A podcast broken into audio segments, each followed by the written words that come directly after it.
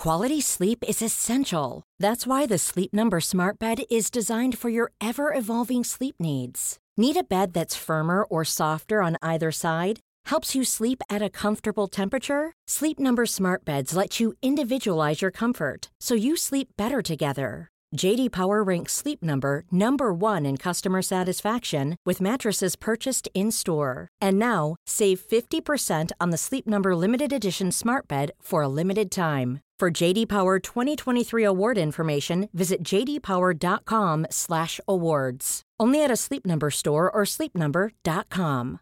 Ready to pop the question? The jewelers at BlueNile.com have got sparkle down to a science with beautiful lab-grown diamonds worthy of your most brilliant moments. Their lab-grown diamonds are independently graded and guaranteed identical to natural diamonds, and they're ready to ship to your door. Go to BlueNile.com and use promo code LISTEN to get $50 off your purchase of $500 or more. That's code LISTEN at BlueNile.com for $50 off. BlueNile.com code LISTEN.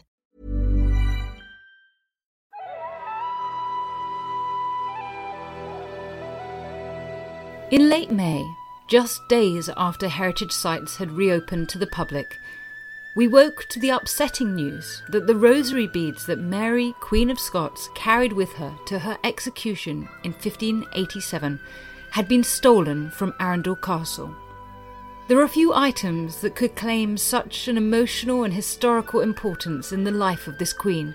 The story of Mary, Queen of Scots, played out as it did because of her devotion to her Catholic faith, as we shall see.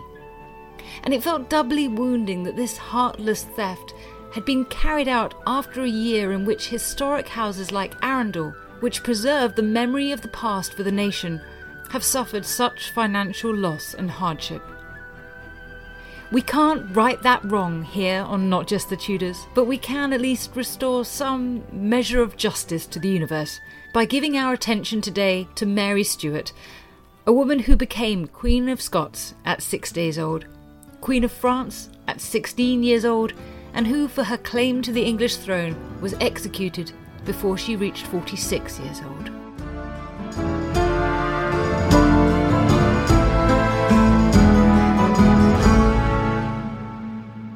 Professor Kate Williams is Professor of Public Engagement with History at the University of Reading. She's an established TV presenter, a royal commentator for CNN, and a frequent judge of literary prizes, including the Women's Prize for Fiction.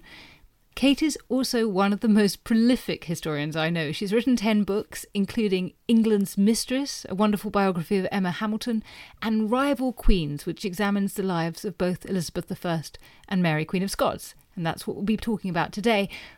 She and I also shared the role of resident historian on a comedy panel show for BBC Two called Insert Name Here, and people often mistake us. But today we will prove that we are two people and not just one.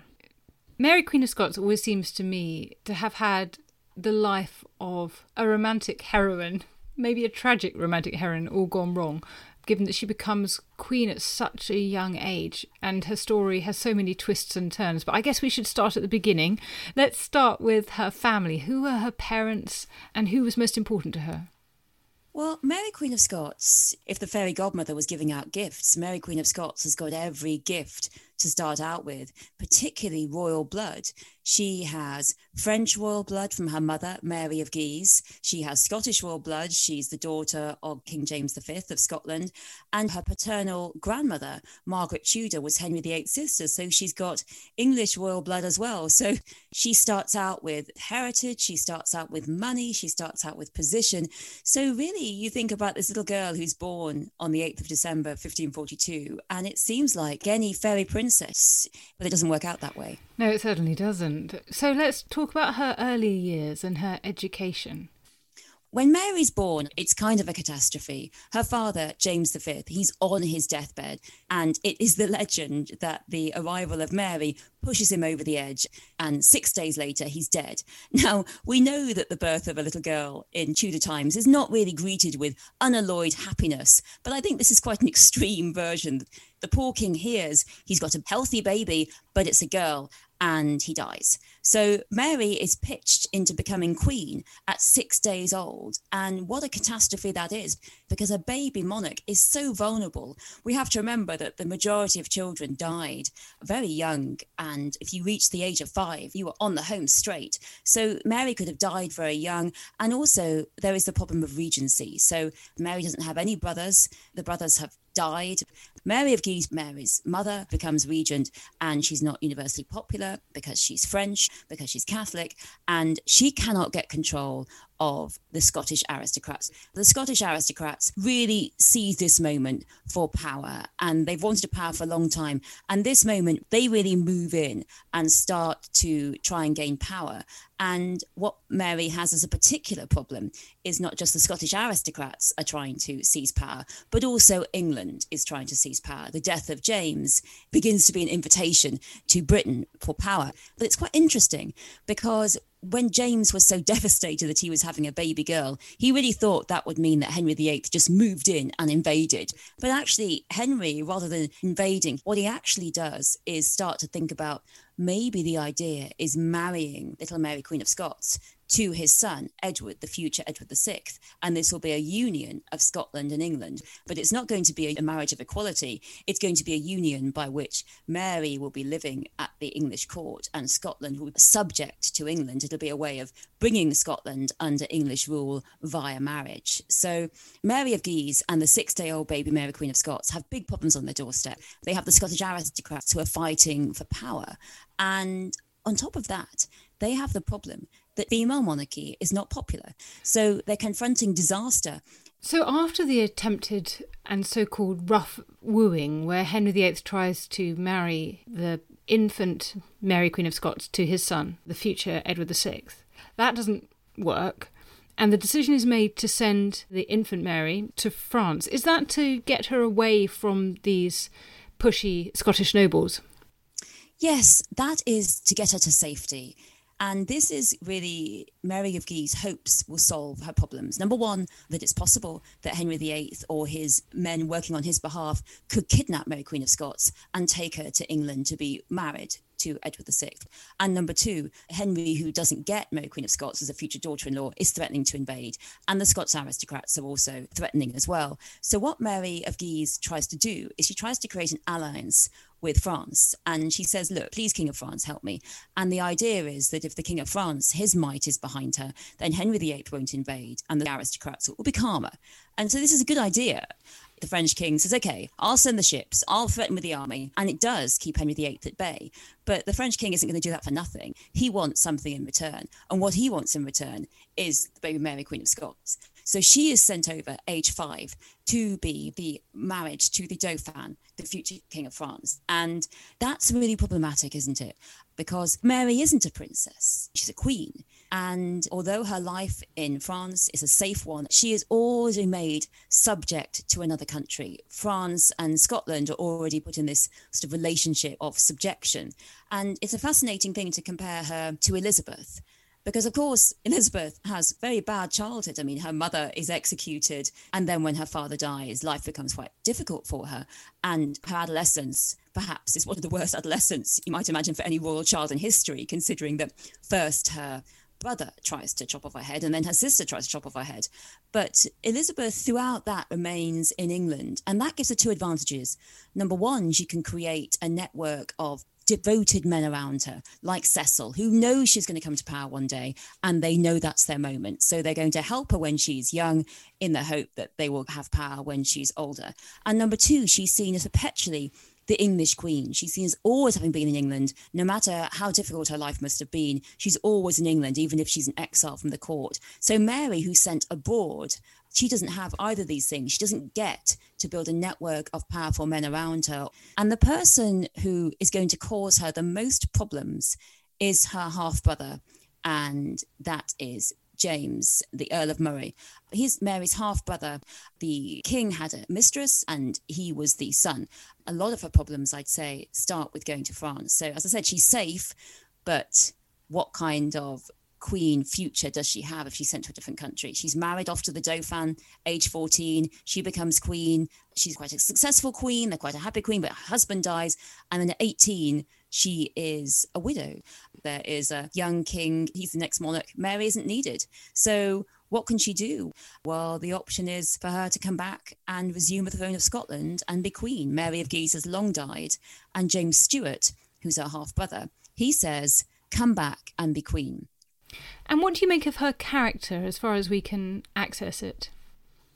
I think Mary is a young girl alone and a young girl without anyone to trust. And there is no one who she can trust. She is sent away from her home. She is sent away with her ladies in waiting, but these are all children, and many of them are sent away from her. And many of her Scots attendants, the French court, don't want them around because they see them as far too Scottish and they don't like the separate language being spoken. So Mary, I think, is someone who is completely vulnerable. And I think she's someone who's always seeking for someone to trust. And that means throughout her life, she puts her faith in people who are very bad, and particularly that you could find a man to trust. And that is something that Elizabeth very early gives up on. Mary is convinced that she can find a man who can trust and a man who will be able to assist her and look after her. And that's just not the case. For everyone else, she is queen on the chessboard, and all they want to do is capture her. I think her beauty and height is important as well extraordinary height for a woman. That's what they say. I mean, I think that's kind of mind boggling because five foot 11 is so tall for nowadays. So it's incredibly tall for then.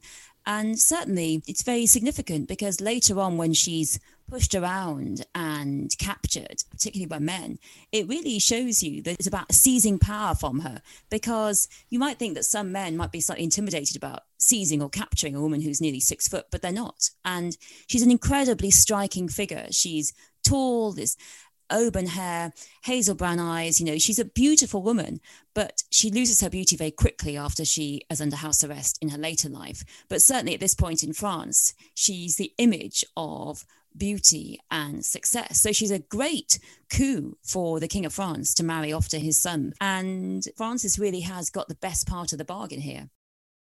What impression do you think this time in France has on her? I think it's quite a brutal time because although she is very safe, the Guise family are always trying to use her to seize power.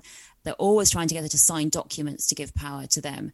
And when Mary marries the Dauphin, the King of France does something that's going to cause her particular problems. The King of France starts proclaiming how his son is King of Scotland.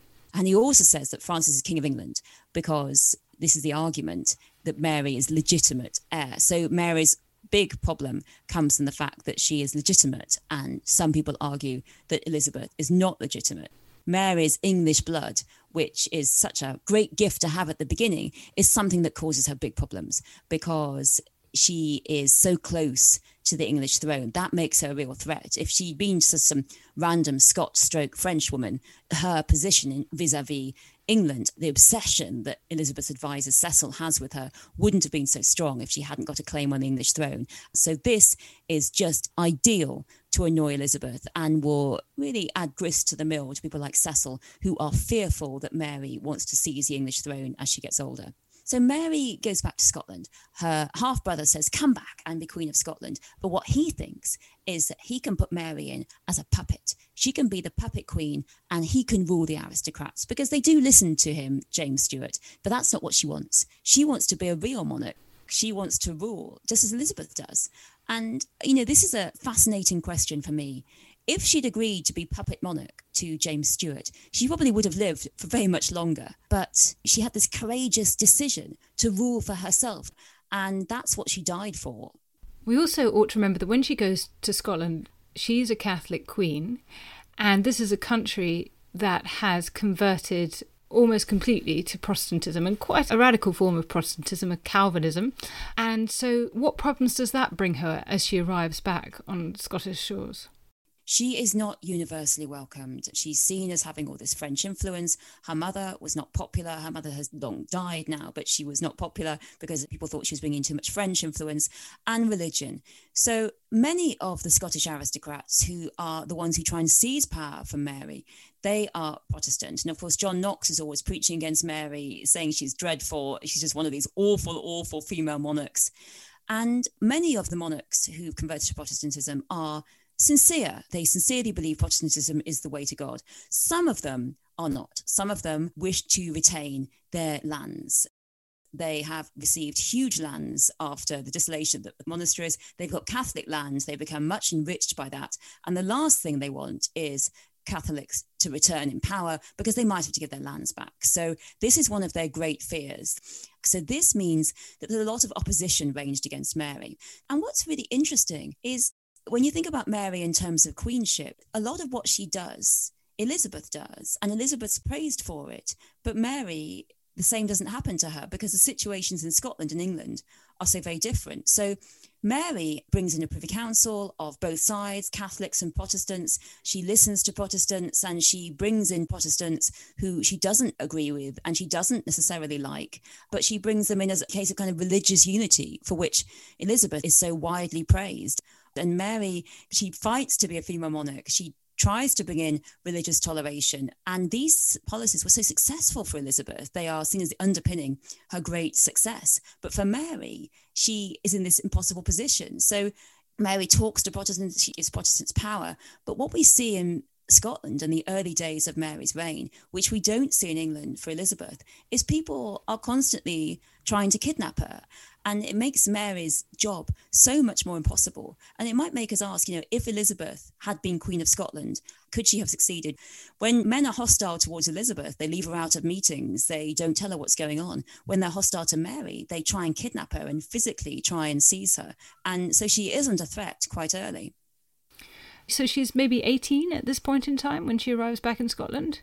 Mary arrives back, aged 18, in Scotland. Now, Mary is a champion shopper.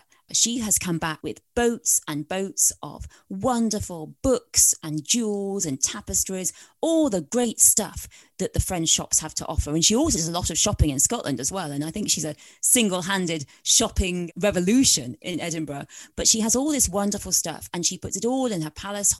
Holyrood is full of all this fantastic stuff that she brings back with her. So initially, it does seem as if it's very successful. But really, James Stewart is determined to undermine Mary. He's determined to get power. When he realizes she's not going to be a puppet monarch. And so she's constantly under threat. And really, this means that Mary very quickly is pushed into the idea that she has to get married. Elizabeth fights off every man in a quite a brilliant way. But Mary, I think, realizes quite early she has to get married. And one reason why she feels she has to get married is because she feels a man will protect her. And if she's married to someone, men aren't going to keep trying to kidnap her to marry her and also possibly to assault her as well. So she feels very quickly that she's got to find a husband. Mary's choices are not very strong for the second husband. And I've got to say this that Mary really, I would argue, has the worst husbands in royal history. And it's difficult for her because she feels that she can't marry a Scottish aristocrat because that will be seen as favouring one clan above the other. And Elizabeth has a plan that she wants Mary to marry Robert Dudley. In terms of 16th century choices, I don't know, Suzannah, what do you think about Robert Dudley? If you were Mary Queen of Scots, would you think Robert Dudley was your man? I never know what Elizabeth was thinking about this. Robert Dudley, as everybody probably knows, is Elizabeth's great favourite, the one we think maybe she wanted to marry. And here she is, hawking him to a woman who is beautiful and also a queen. If I were Mary and thinking, would I like to marry Robert Dudley, I'd think, no, I would have a spy for Elizabeth in my bed. It's funny, isn't it, Susie? Because if this was Scottish blind date. We've got Mary Queen of Scots on one side of the divide, and we've got Cilla Black standing next to her saying, Who are you going to choose? Well, on the other side, she's got a Scottish aristocrat. Whichever one she marries will infuriate the rest of Scotland and probably some kind of anger, and it will also annoy her half brother as well. And then she's got Robert Dudley. And he's got a lot of downsides, really, hasn't he? Because number one, he's a commoner, and Elizabeth makes him Earl of Leicester, but that's a fig leaf, isn't it? I don't think Mary is very convinced. Number two, he's the son of a traitor. I mean, his father lost all of his lands for being a traitor. And number three, he's a Protestant. I mean, most men that she would marry are Protestant. And number four, he is suspected of possibly having a hand in the death of his wife. Now, um, I think he was probably innocent, but still, it's all a bit suspicious, isn't it, that he wasn't there and she fell down the stairs and it was all very convenient. And then on top of that, he is Elizabeth's close friend, if not possibly ex. So you could just think, Mary think, mm, I could have a commoner a traitor and someone who possibly is suspected by all of Europe, possibly of having a possible hand in the convenient death of his wife and Elizabeth's ex. You know, they're not, although he looks good in a rough, I mean, he's a good looking guy, but I mean, is this enough to counter for it? So Mary actually is rather offended at this suggestion. And as you say, she thinks he's a spy for Elizabeth. And on top of this, Elizabeth's plan is that Mary and Dudley and Elizabeth all live together in the English court. So Mary would be living with her husband, Dudley, in the English court. And we know what would happen, don't we, Susie? I mean, he's been the whole time going off riding with Elizabeth, saying, Bye, darling. Just have to do some more riding with Elizabeth. See you soon. I'm off with Elizabeth all day long. And he would be Elizabeth's man still. It's got to be one of the strangest things suggested in history that Elizabeth says, Let's have a menage a trois. You come live with me and we'll share this man. I mean, it's extraordinary. It's a famous phrase, isn't it? There were three of us in this marriage and it was a bit crowded. There would have definitely been three of people in that marriage, let's put it that way. But she doesn't necessarily make a much better choice. I mean, she decides instead to marry Henry Lord Darnley, good looking, charming, a bit younger, six foot, so he can look her in the eyes, but also arrogant and violent and drunk and bisexual and possibly syphilitic by this point. Not a great choice in the end the Scottish blind date show with Cilla is going to be a sad show, isn't it? A Scottish aristocrat, Robert Dudley, or Henry Stuart Lord Darnley, who is a weak minded power grabber. He is a weak willed man who will be subject to everyone else and will not protect his wife. And really, Mary is prompted into marrying him because she's so angry about Robert Dudley. She's so angry that that's the man that Elizabeth chose for her because she wrote to Elizabeth saying, Do you have any ideas who I might marry? You know, trying to be friendly, ask some nice questions. And Elizabeth said, This guy. Mary is very offended and it pitches her into the arms of her half cousin. He's English born and he's a problem for Elizabeth because he has a claim on the English throne. So Mary's child with Darnley would have a big claim to Elizabeth's throne as well if she did not have children. So marrying Lord Darnley makes Mary much more dangerous for Elizabeth and particularly as we know for Cecil, because Elizabeth, she goes in and out of what she thinks about Mary. Sometimes she's concerned about her as a threat. Other times she thinks, no, no, she's just a relation of mine. She's just a cousin. Uh, she just wants to govern Scotland. But Cecil, as is often the case with advisors, Cecil's the one who is convinced that Mary is out to get Elizabeth and is out to get Elizabeth's throne. So everything that she does, he reads as a hostile act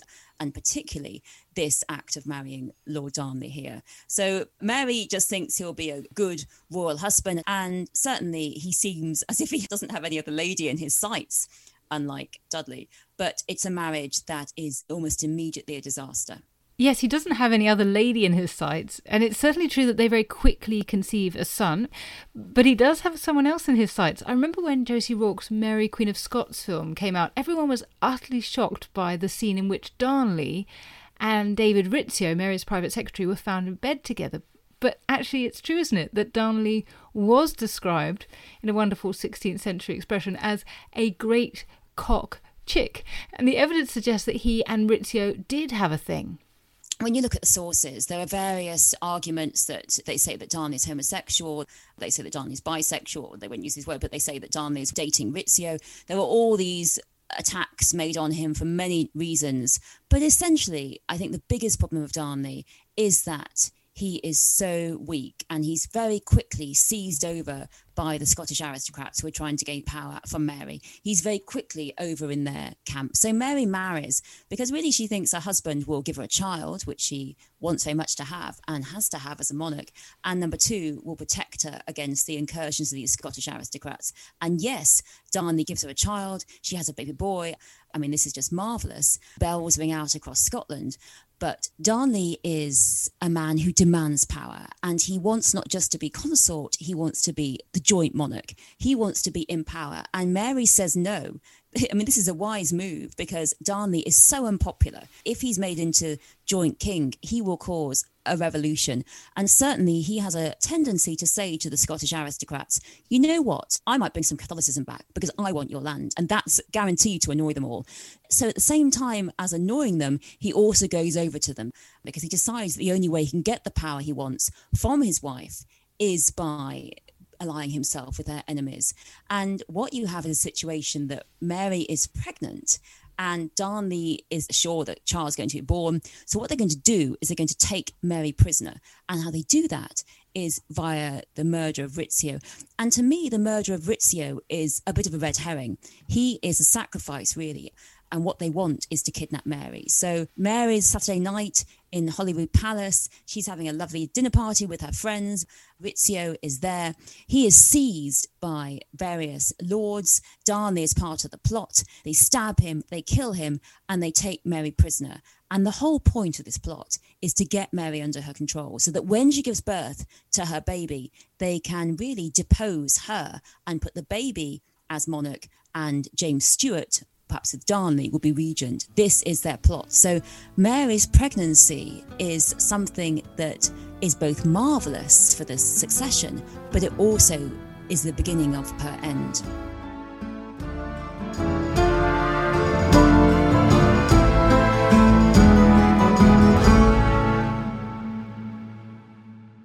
Catastrophic warfare, bloody revolutions, and violent ideological battles. I'm James Rogers, and over on the Warfare podcast, we're exploring the vast history of ferocious global conflict. We've got the classics. Understandably, when we see it from hindsight, the great revelation in Potsdam was really Stalin saying, Yeah, tell me something I don't know. The unexpected, and it was at that moment that he just handed her all these documents that he'd discovered sewn into the cushion of the armchair. And the never ending. So, arguably, every state that has tested nuclear weapons has created some sort of effect to local communities. Subscribe to Warfare from History Hit wherever you get your podcasts. Join us on the front line of military history.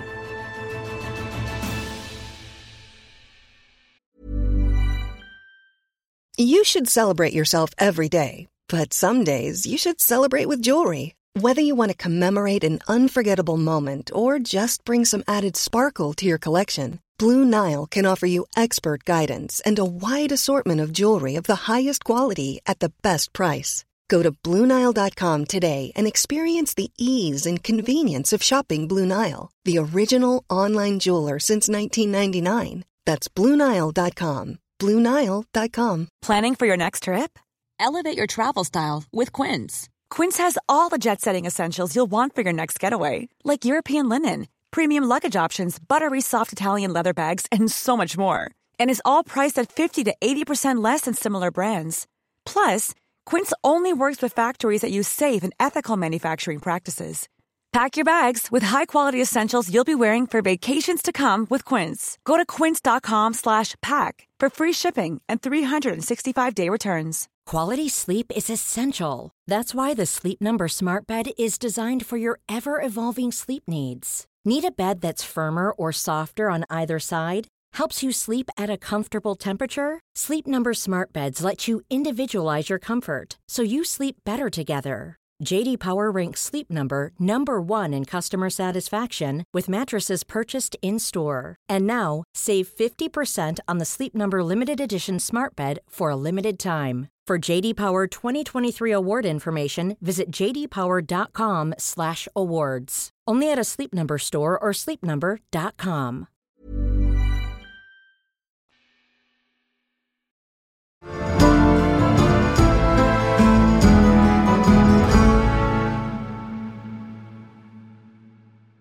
After Rizzio is murdered in Mary's presence, very brutally, stabbed 56 times, there is a comeuppance. Now, I don't know whether you think this is Mary leading the charge or not in terms of revenge, but certainly there is a price to be paid. There is a price to be paid. As you say, Rizzio is stabbed many times. Mary is pregnant. They wave a gun at her. She's terrified. And my favourite bit about that is that Lord Ruthven, who is not a great friend of Mary's, he turns up in his full armour to stab Rizzio. And then after he's done it and they've thrown Rizzio down the stairs, he basically walks into Mary's sitting room where she's sitting there, very pregnant, terrified, and says, I'm so tired after all that exertion. Can I have some wine? You're just like, what? Like you're tired after killing her friend. so Mary is taken prisoner, but luckily Darnley realizes that those lords ain't going to put him on the throne. His best chance is to throw his lot in with Mary. So he helps her escape. And after that, the little boy James is born, and we start to see an uneasy peace between Mary and the Lords. But the Lords now become obsessed with Darnley. So this is a real story of shifting power structures. One moment you're in, one moment you're out. What you see after Mary has given birth is the aristocrats who had been part of this plot to kill Rizzio and take her prisoner. They accept that this isn't going to work It's because there's a lot of popular affection for Mary among the ordinary people. Now, the ordinary people don't matter, they don't vote, but still, it's important that the people of Edinburgh in particular were saying, we can't imprison Mary. She's our blood queen. We want her on the throne. So they realize that they're going to have to keep her vaguely within the circle of power. And they start to say, we've got to get rid of Darnley. So the Mary and the nobles start meeting up saying, how can we get rid of Darnley? They tell Mary she's got to divorce him but that's rather difficult. Mary's a strict Catholic, and there's some talk that he's very closely related to her. But frankly, if their relation is counted as close, then every royal marriage in Europe should be dissolved because everyone's married to their cousins. And James Stuart, Mary's half brother, he keeps saying, Look, you've got to get rid of Darnley. And then he says to her, We'll sort it out. I think what Mary thinks when she's told by the aristocrats that they'll sort it out is that they'll tell Darnley to behave and threaten him. But what you have is that Mary's in Edinburgh and Darnley has syphilis. He's in a house in the city walls and Mary goes to visit him and it seems like they're getting on much better. But then his house is blown up and he's found in the garden strangled and Mary, she's in absolute panic. She thinks that Darnley's been murdered, that she's next to be murdered, and she has no idea what to do. But it's very clear to her that she thinks that the Lords have been involved in this, including her half brother, who interestingly disappears on the very moment that Darnley's about to be killed and look after his wife. And I think that's pretty suspect. So you have this amazing document in the National Archives. It's absolutely incredible. And it's what the English spies drew of the murder scene of Darnley. And they were on the site faster than anyone. And Darnley's house is blown up. But Darnley isn't dead in the blown up house. What they find is Darnley and his valet in the orchard nearby. And it's really quite Cluedo because Darnley and his valet are in the orchard, smothered to death. And beside them is a rope, a chair, a knife, and two dressing gowns. So, what has been going on there? And I think it's that Darnley and his servant heard people coming to blow up the house. They got out of the house using a chair and the rope, lowered themselves down. They had the dressing gowns to get dressed in, and they had a knife to protect themselves. But it was hopeless. They were outnumbered by all these men who grabbed them and smothered them because Darnley was the purpose of this murder plot. And it seems very clear to me that Mary was in complete shock Mary had no idea about it. If she thought the aristocrats and her half brother were going to do anything, they're just going to maybe tell him off or beat him up, that he will be murdered. This is a complete catastrophe. She is convinced she's going to be next. But also, of course, she's under massive suspicion. So, this murder of Darnley is a brilliant stroke of the nobles. In one, they get rid of Darnley, who they hate. And in two, they make everyone suspect Mary and put her under massive suspicion. Yes, it's very interesting, isn't it? So you've got this explosion, this sort of gunpowder plot, and it's probably, as you say, that when Darnley and his servant are trying to escape, that they're caught and asphyxiated. But the fact that there's no attempt to hide that that has been done and that they weren't killed in the explosion leaves this sort of lovely evidence trail to point to the fact that it's a murder, and the obvious person to be suspected is Mary. So it's a double whammy. They get rid of their enemy, but at the same time, they throw all sorts of suspicious guilt onto Mary. What impact does that have? You're absolutely right. So they get rid of Darnley, and I think it might have been better had they tried to put him by the blown up house or something like that, but they don't because they are a hopeless load of murderers, it has to be said the ladies who live near Darnley's house see them running up and down. And these ladies say, What are you lot doing? Why are you running around? Because they know they're doing something bad. So basically, they're the most hopeless murderers in royal history, really. Not only do they fail in killing Darnley in the blown up house, it's so obvious that they did it, and they're even spotted by some local women who just look out of their windows. I mean, it's really a hopeless attempt at murdering. It's hardly Hercule Poirot stuff. And yes, they are obvious, they are explicit. Darnley is out of the way, and now Mary looks very much to be being pushed under the bus as well, because the ultimate aim is for baby James to be the king and for James Stuart, Earl of Moray, to be the regent with others. They are getting power from their hated Catholic queen and also hated Darnley. So Mary is under massive suspicion. Of course, what she should have done is put some servants on trial because What's she going to do? Start a trial? She knows he did it. It's her half brother, it's her relations. That trial's not going to work. And actually, when Mary is later deposed and James Stewart comes to power, he actually does put some servants on trial. And they go to the block shouting, It wasn't me, it was you. So they have some scapegoats. And Mary doesn't do that. She doesn't have scapegoats. She doesn't put up a show trial. She's lost in this complete and utter panic of what to do. And Catherine de' Medici writes to her, Elizabeth I writes to her saying, You've got to do this, you've got to seize the murderers. And Mary doesn't know what to do. She knows that many of the aristocrats are also in the pay of England. Elizabeth, I don't think, knows about this, but Cecil is paying a lot of the aristocrats to spy on Mary, to gain power from Mary, because Cecil really does not want Mary on the throne. He wants her off. He would much prefer to have James Stuart as regent because James Stuart is Protestant. So Mary is surrounded by enemies all around her. And she really is a story of constantly surrounded by men, particularly who are trying to seize her power. And she agrees to put Earl Bothwell, who was part of the plot, on trial, and he's put on a show trial. And this is a complete fake trial. But actually, the fake trial has the effect of really sort of quieting a lot of the anger across Europe and Scotland. People say, well, they put him on trial. He was acquitted. Well, there's a trial it seems like justice has been done. And at this point, it does seem as if Mary, the sympathy for her, the ordinary people have a lot of support for her.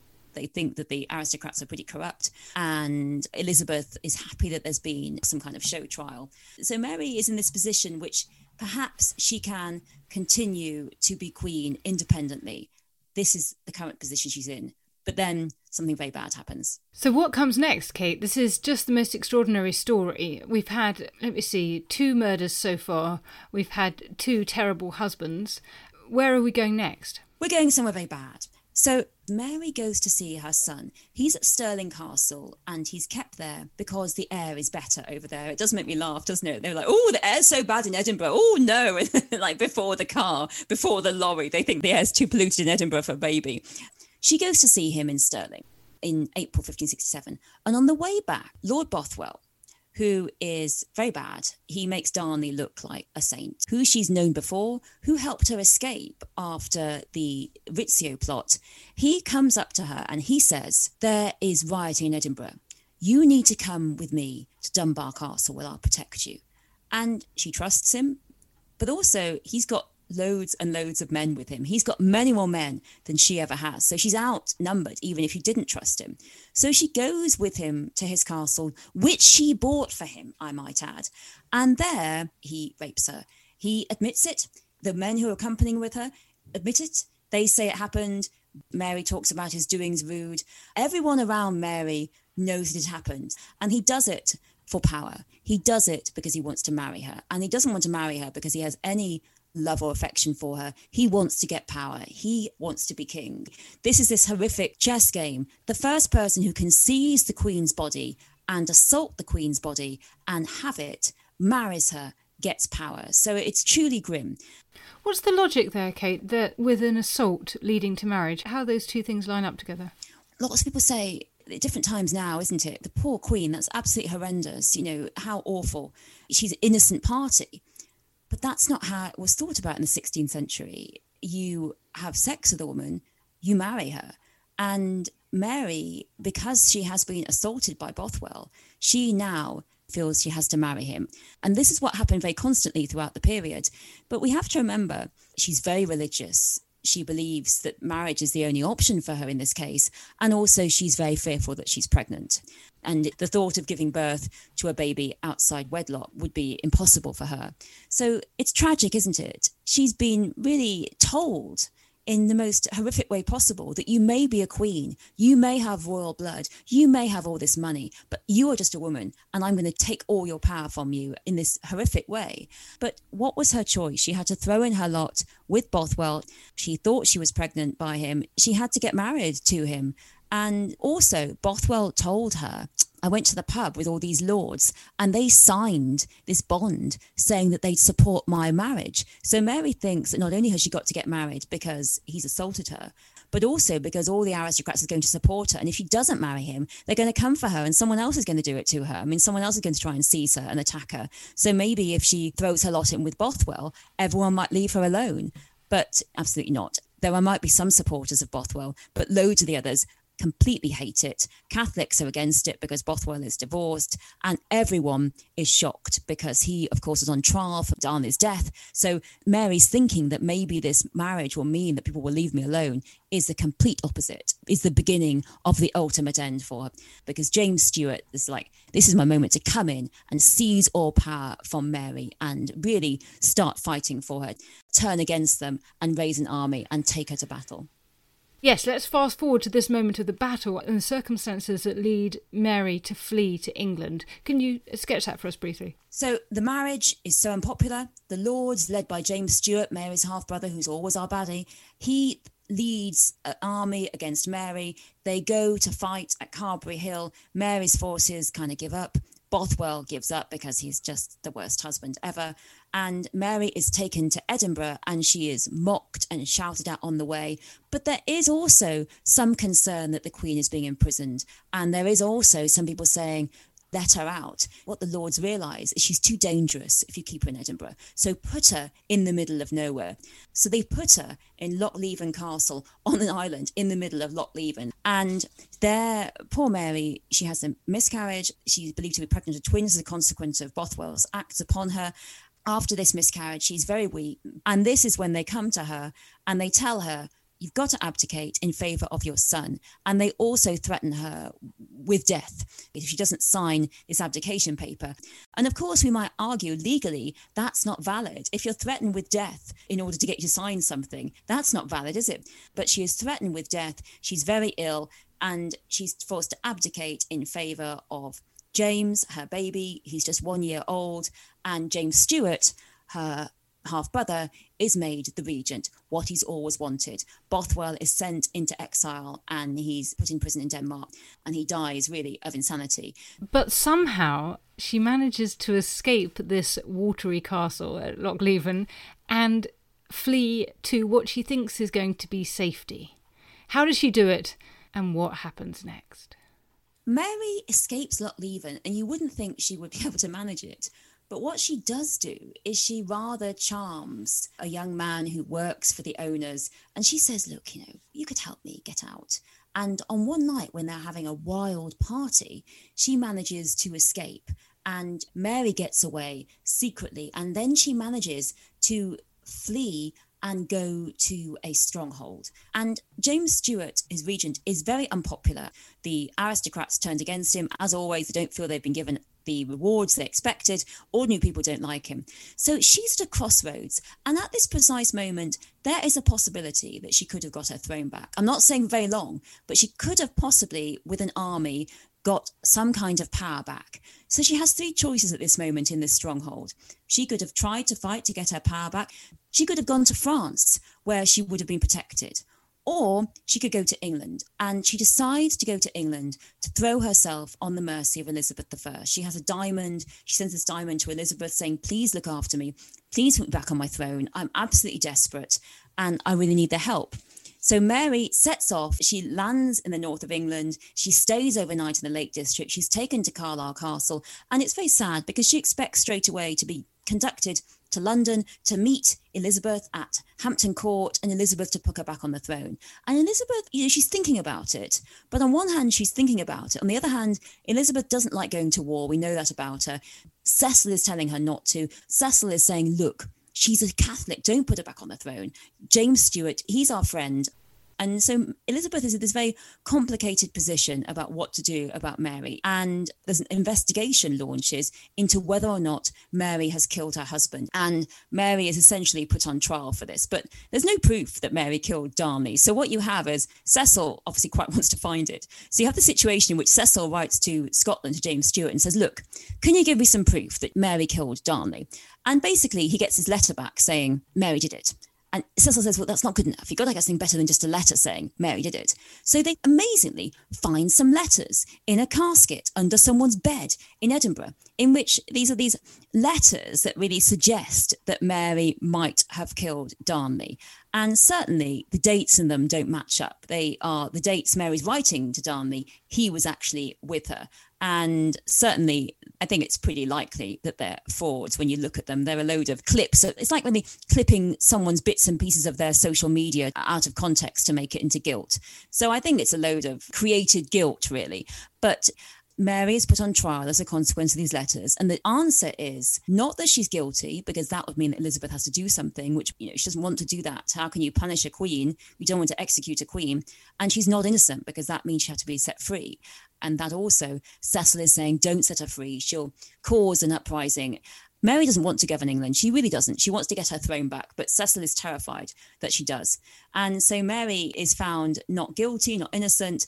And this really begins the rest of her life, which is under house arrest. And initially, it's quite luxurious house arrest. But as time goes on, it gets more and more strict because as time goes on, Cecil becomes more fearful that Spain's going to put Mary on the throne, that Mary will take the throne. So she's put under more and more restriction. And she's put under so much restriction that everything she does is watched.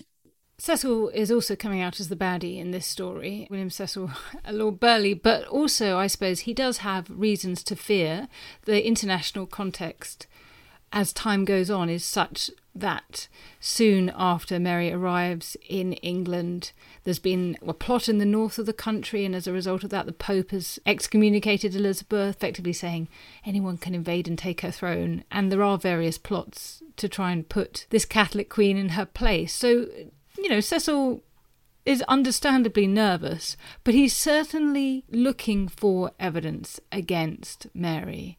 And he and Sir Francis Walsingham, the spy master to Elizabeth, together work to find that evidence that will, in the end, persuade Elizabeth that this other queen must die. How does it happen? You're right, Susie. I mean, Cecil is terrified that Elizabeth is going to be thrown off the throne. And he's much more fearful than Elizabeth. I mean, she feels very strongly that the people do love her and that she's a good queen and she should stay.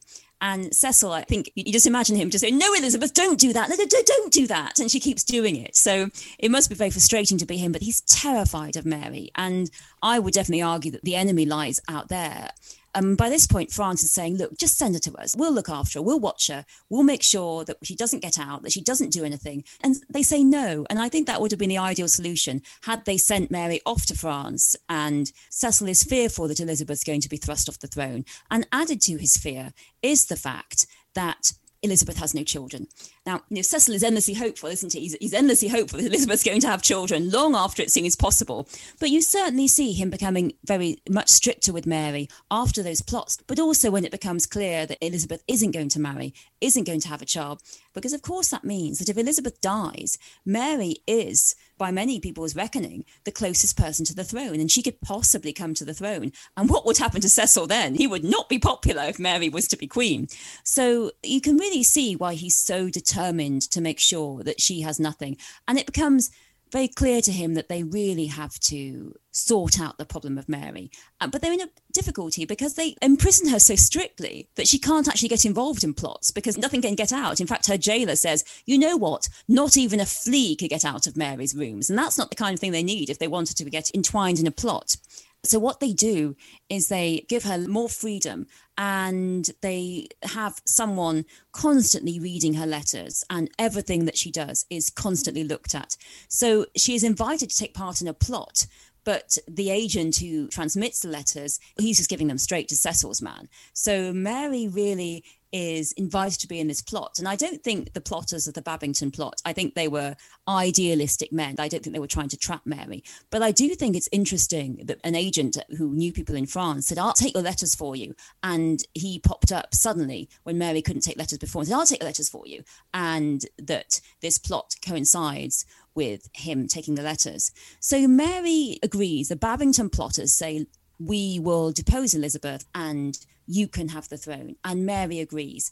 And this is a horrific mistake. She's guiltless of her husband's death, but she does agree to this, and this is treason. Now, we might say, you know, she's desperate, she's been pushed into it, she hasn't been allowed to see her son, she's not allowed to see anyone, she's isolated. All she wants to do is have one meeting with Elizabeth, and she's not allowed, she's never been allowed to meet Elizabeth. And she's realizing that she's stuck there. Her health is declining. She spent 20 years in prison, she's in such a bad way, but still, she does it. Still, she agrees to the plot and to get rid of Elizabeth. And she is put on trial for treason against it. She denies the charges. She says, I'm a queen. You cannot put me on trial. And she says, Look, I'm surrounded by people who lie. I'm surrounded by people who forge my letters. And certainly some of her secretaries who gave up a lot of the letters, they later get protection from not really quite sure who.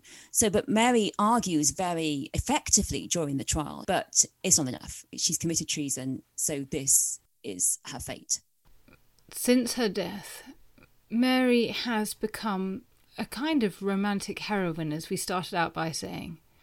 I think in the 19th century in particular, they made her into this tragic figure.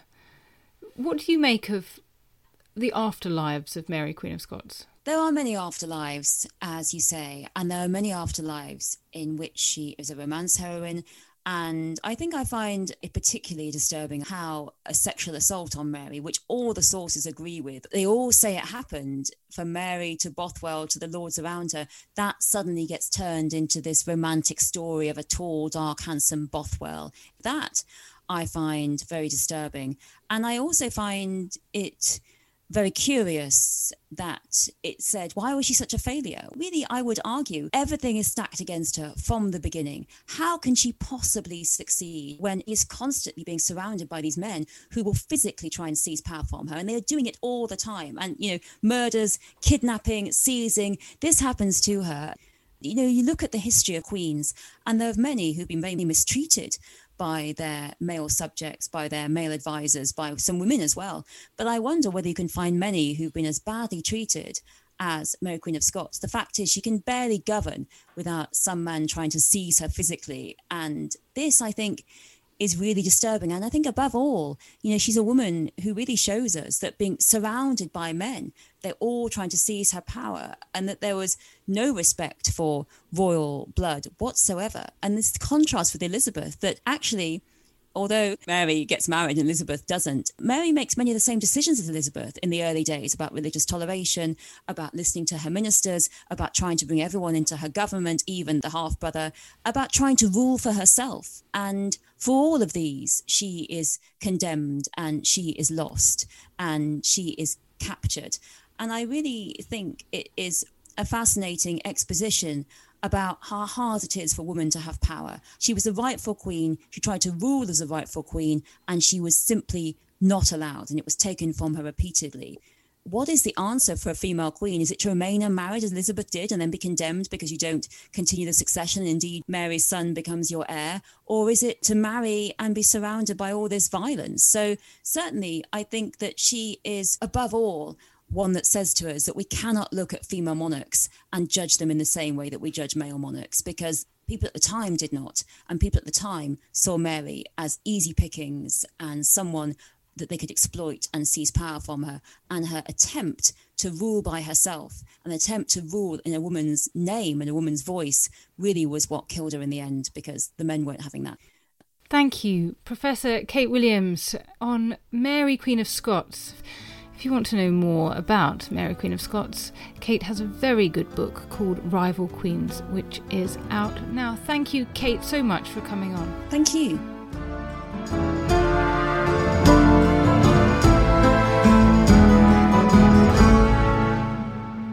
If you enjoyed this episode, please recommend this podcast to your friends and family and do share it on social media. And also, please subscribe wherever you get your podcasts and leave a rating or a comment. Thank you. You know how to book flights and hotels. All you're missing is a tool to plan the travel experiences you'll have once you arrive. That's why you need Viator. Book guided tours, excursions, and more in one place. There are over 300,000 travel experiences to choose from, so you can find something for everyone. And Viator offers free cancellation and 24 7 customer support for worry free travel. Download the Viator app now and use code Viator10 for 10% off your first booking in the app. Find travel experiences for you. Do more with Viator. When you need mealtime inspiration, it's worth shopping Kroger, where you'll find over 30,000 mouthwatering choices that excite your inner foodie. And no matter what tasty choice you make, you'll enjoy our everyday low prices, plus extra ways to save, like digital coupons worth over $600 each week. You can also save up to $1 off per gallon at the pump with fuel points. More savings and more inspiring flavors make shopping Kroger worth it every time. Kroger, fresh for everyone. Fuel restrictions apply. History is full of extraordinary people, the Tudors being just a handful. In my latest film on History Hit, we meet Bess of Hardwick and go inside the incredible house that she built, a house that defines the elegance and grandeur of the Elizabethan age, a house fit for a woman who climbed to the top of the Tudor social ladder. To find out more about the life of Bess and many more fascinating figures from the past, sign up via the link in the description with the code TUDORS for an exclusive discount.